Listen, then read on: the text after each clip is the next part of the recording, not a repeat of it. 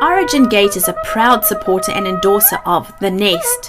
Before you get into today's podcast, I wanted to tell you of an exciting new school offered by The Nest. It's called Voices of Torah, and it will be run by Carl Whitehead. Do you feel like you're stuck in a rut? Do you feel like you've hit a ceiling in your relationship with God? Does your prayer life consist of the same words, the same requests, the same complaints year after year? If you're truthful, has reading the Bible become a chore? If any of these statements ring true for you, then you are going to benefit so much from the Voices of Torah School.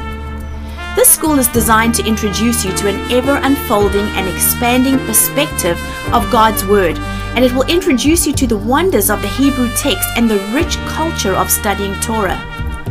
Carl will teach you how to do word studies, and you will be amazed at the depth of revelation contained in each word of the Torah.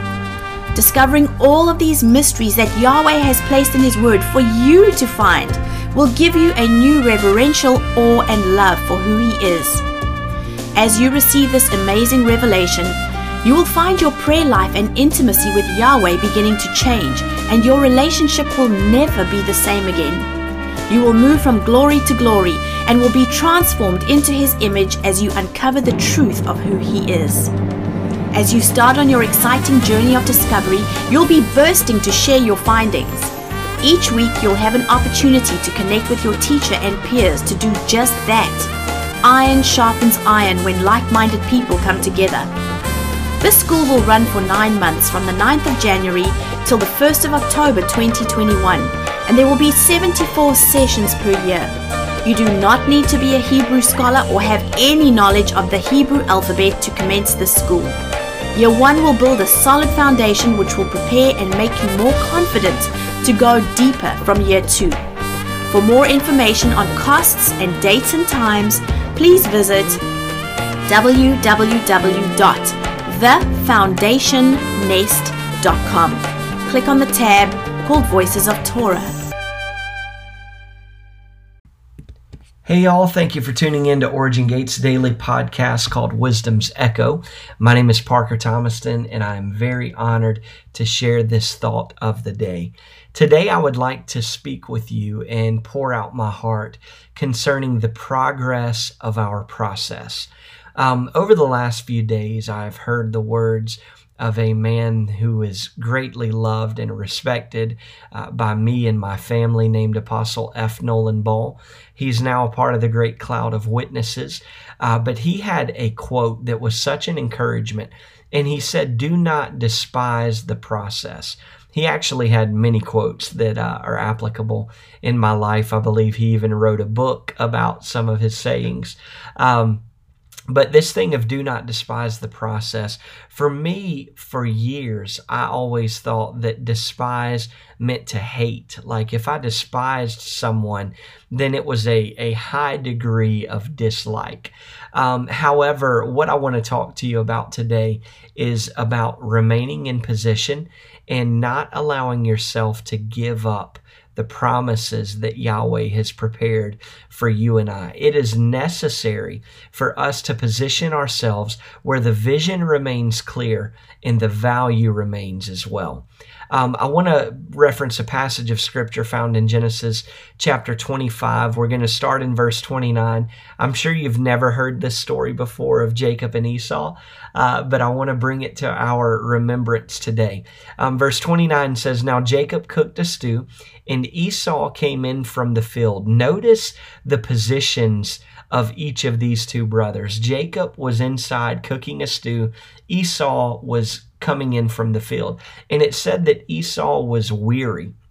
And Esau said to Jacob, Please feed me with that same red stew, for I am weary. Therefore, his name was called Edom.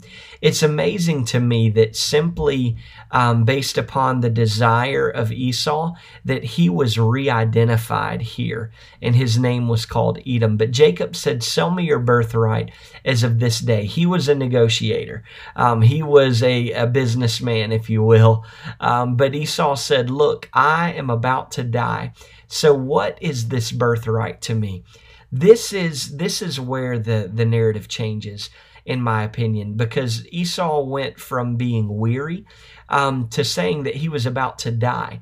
And so, because he he undervalued the promise that was given to him of his birthright, he he overvalued the uh, the temporary satisfaction that was available of this stew. He's saying, you know, look, if I don't get this stew, I'm going to die anyways. What does this birthright mean to me? So Jacob said, "Swear to me as of this day." So he swore to him, and then he sold his birthright to Jacob. And Jacob gave Esau bread and stew of lentils. Then he ate and drank, arose, and went on his way. Here's, here's the kicker it says, Thus Esau despised his birthright. A few things worth noting again. In verse 29, it says that Jacob was preparing the stew, Esau was in the field, and Esau was weary. I don't believe that Esau was weary from working in the field. Like there's there's something to be said of being physically exhausted and tired and I'm sure that many if not all of you have experienced that in some form or fashion, but I believe that Esau's heart was weary. He was weary because he improperly assessed the value of his birthright in comparison to the value of his brother stew. Um, Theodore Roosevelt was a famous president uh, here in the United States, and he once said that comparison is the thief of joy. Think about that for a minute comparison allows you to to take what someone else possesses and and you you put that up and grade it against what you possess and and it usually denies you the ability to be grateful uh, because there's an old saying that says the grass is greener on the other side. It always looks better uh, from the position that that you're standing in looking out saying well they've got it so easy. If i had that job or that money or that family or that car or that home and and you begin to devalue what yahweh has given you. I, I want to encourage you today that the reason that we are able to allow the vision to be clear and the value to remain is by a position a posture of gratitude and thanksgiving. When you when you allow yourself to carry entitlement of of a a sense of something being owed to you it negates the joy of that blessing. So if you are believing for something be cautious that you don't expect that you have earned that blessing in some type of way. Understand that it is by Yahweh's goodness that He gives it to you. I, I know that there's a fine line here between proper identification and entitlement because we are meant to be the royalty of Yahweh. We are meant to be blessed. However, when it comes to a point to where we don't even express our gratitude for what Yahweh's given us, that is a dangerous position to be because it means that your heart has become weary and, and what Yahweh has given you all of a sudden becomes not good enough. Esau wasn't about to die. He felt like he was about to die because all he could focus on was something that someone else possessed that he did not have current possession of.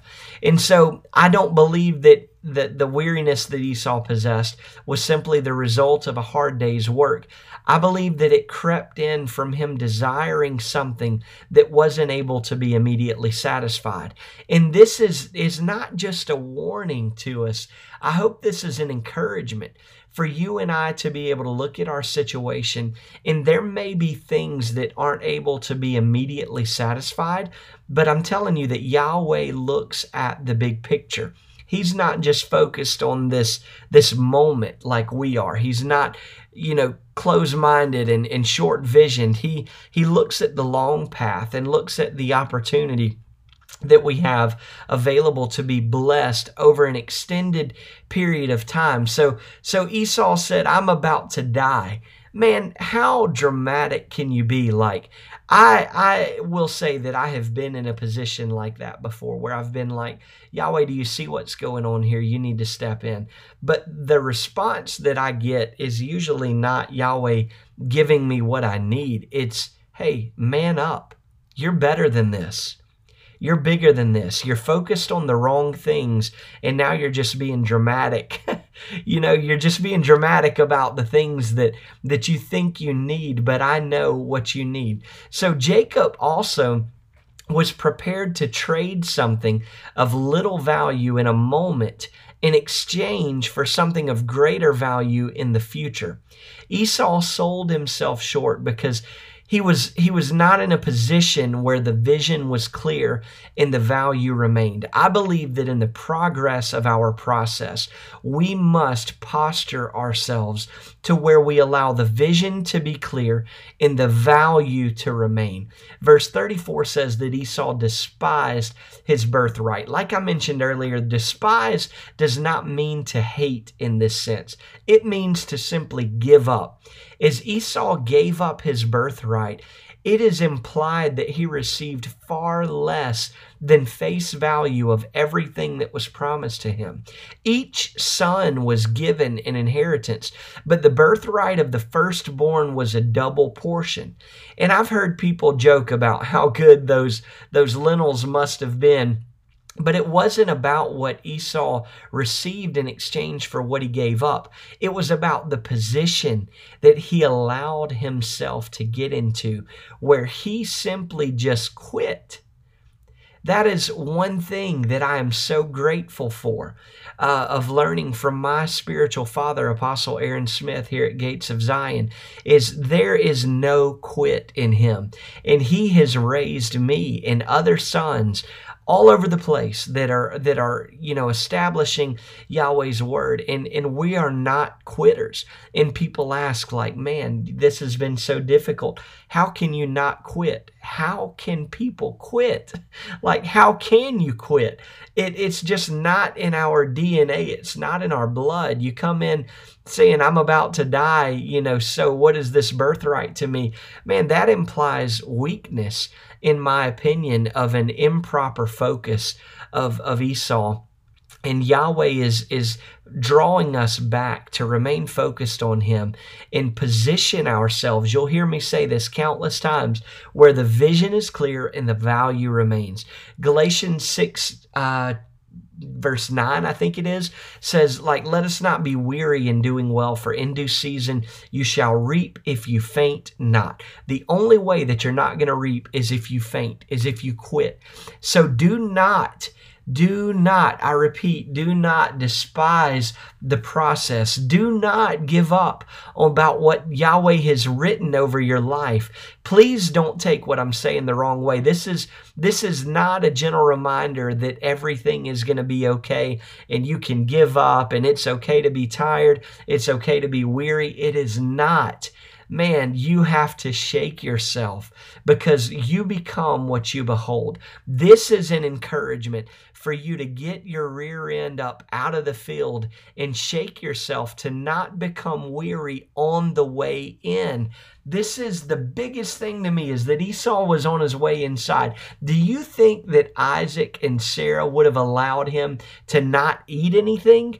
I mean, surely they would have had dinner prepared, but but he became weary on his way in, in, in physically and spiritually. I see so many people realistically right now weary on their way in and they're they're giving up and they're despising their process. They're despising their promise. But Yahweh is drawing us back to the nearness of Him that our focus will be in the right place. The definition for this word process is a series of actions or steps taken in order to achieve a particular end. And so I want to ask you today, like, please take the time to think of this. What does your process look like? I can, I can tell you countless stories of, of Yahweh's goodness and, and I'm telling you that, that we're rehearsing his goodness in this position of where we're seated. I um probably the most difficult job that I've ever had. I worked a coffee route for a while, and uh, for those of you who don't know what that is, I um, I would go out in this big van filled of boxes of coffee and uh, and we had you know accessories, you know like uh, different types of funnel baskets and coffee pots, but we also had like sugar and creamer and and all kind of different things. Well, I would go and service customers that I had already established, and part of my job was to bring in and generate new business. So I would I would basically sell new accounts, and they were areas like um, office complexes, uh, restaurants, gas stations, things like that. And uh, so there was a gas station in a little place called Grove Hill, Alabama. Um, it was called Dunn's Chevron, and it was a great account. Um, we probably sold them maybe about twelve to fifteen hundred dollars worth of coffee a week and cappuccinos and things like that. And so we took really good care of them. Well, one day I get a phone call. Uh, they're about an hour and 15 minutes north of, of Mobile to get all the way up to Grove Hill through Jackson. Um, but I get a phone call saying that their coffee machine was not working. So um, I had you know, kind of already assessed the situation, knew that it was a timing board that needed to be replaced. And so I go up there, I'm having I'm having a rough time to be honest. Um, it was already just a terrible day. Felt like nothing could could get any worse. Felt a little bit like Esau. Um, and then I get up there, and I'm crouching down, and I'm not I'm not a real small guy. I'm about six foot tall, uh, and that's probably being generous, more like 5'11, weigh about 220 pounds, and and I'm on this this little stand um, that's probably about you know maybe 18 inches wide, and right behind me are the fountain drinks, uh, the Coca-Cola machine. Um, it's got these lines that connect to the carbonation and the syrup, and it creates the the drinks. Um, I don't know if you're familiar with that or not, but long story short, in my in my frustration, I forgot to unplug the coffee machine before I changed this timer. This is an electrical circuit board. And so as I go to connect, my screwdriver hits the side of the machine and it grounds out and shocks the fire out of me. Immediately, my my right leg and my hamstring cramps up and I just fall backwards like there's nothing I can do at this point. Well, fortunately, I fell back on the Dr. Pepper line of syrup. And, and there's constant pressure on this line. So whenever I fell back, not only did it disconnect, but it starts spewing it starts spewing this corn syrup from from Dr Pepper liquid all over the the uh, gas station in there and it was i mean it was just one of those moments where i just wanted to go out to the van and cry like man what in the world is going on here and and it was kind of one of those things where I had an hour and 15 minute drive after we got everything fixed, got it all working. Everybody got a good laugh about it except for me. Um, but here I am, you know, seven years later, and I, I'm able to laugh about it. Um, but I was just thinking, like Yahweh, how could you embarrass me like that? You know, and and it wasn't a gentle correction that Yahweh gave me. It was man up. You made a mistake. You forgot to unplug the the coffee maker. That wasn't an attack of the enemy. It was you not being focused on on what you're doing. There are there are things though that that I'm able to take away from that. And what I'm able to take away, thank goodness, is that Yahweh continued to cover me. The situation could have been way worse. I could have been, you know, hurt a, lot um, physically, but Yahweh still covered me and protected me. And it reminds me of a passage found in Matthew 14 of when Yeshua called Peter to walk out on out on the water, out of the boat, and um, and so we all know what happened. Yeshua said, Come to, to Peter when he said, Lord, if it is you, command me to come. And so Yeshua said, Come. Peter jumps out. But he said when he when he began to focus on the wind and the waves, he became afraid, fearful, and he began to sink and he cried out, Lord, save me, basically. And Yeshua stretched out his hand. He caught him. He said, You know, you have little faith. Why did you doubt? And and what I want to bring back around here is that when we become distracted, what we are meant to rule over will begin to rule over us. Oracle Teresa Bowen has said that, that if you are looking up at something, like the way that Peter looked up at the waves, there is an implication that you are under something. And Israel, from my understanding, is under no constellation. As the sons and daughters of Yahweh, neither are we. It's only when we remove our focus from the face of our Father that we become subject to the very thing that you and I are designed to rule. So, family, I thank you for your engagement today. I hope this is encouraging to you in the progress of your process. I just want to remind you to keep your focus on the promises that Yahweh has given you. Allow the vision to remain clear and the value to remain.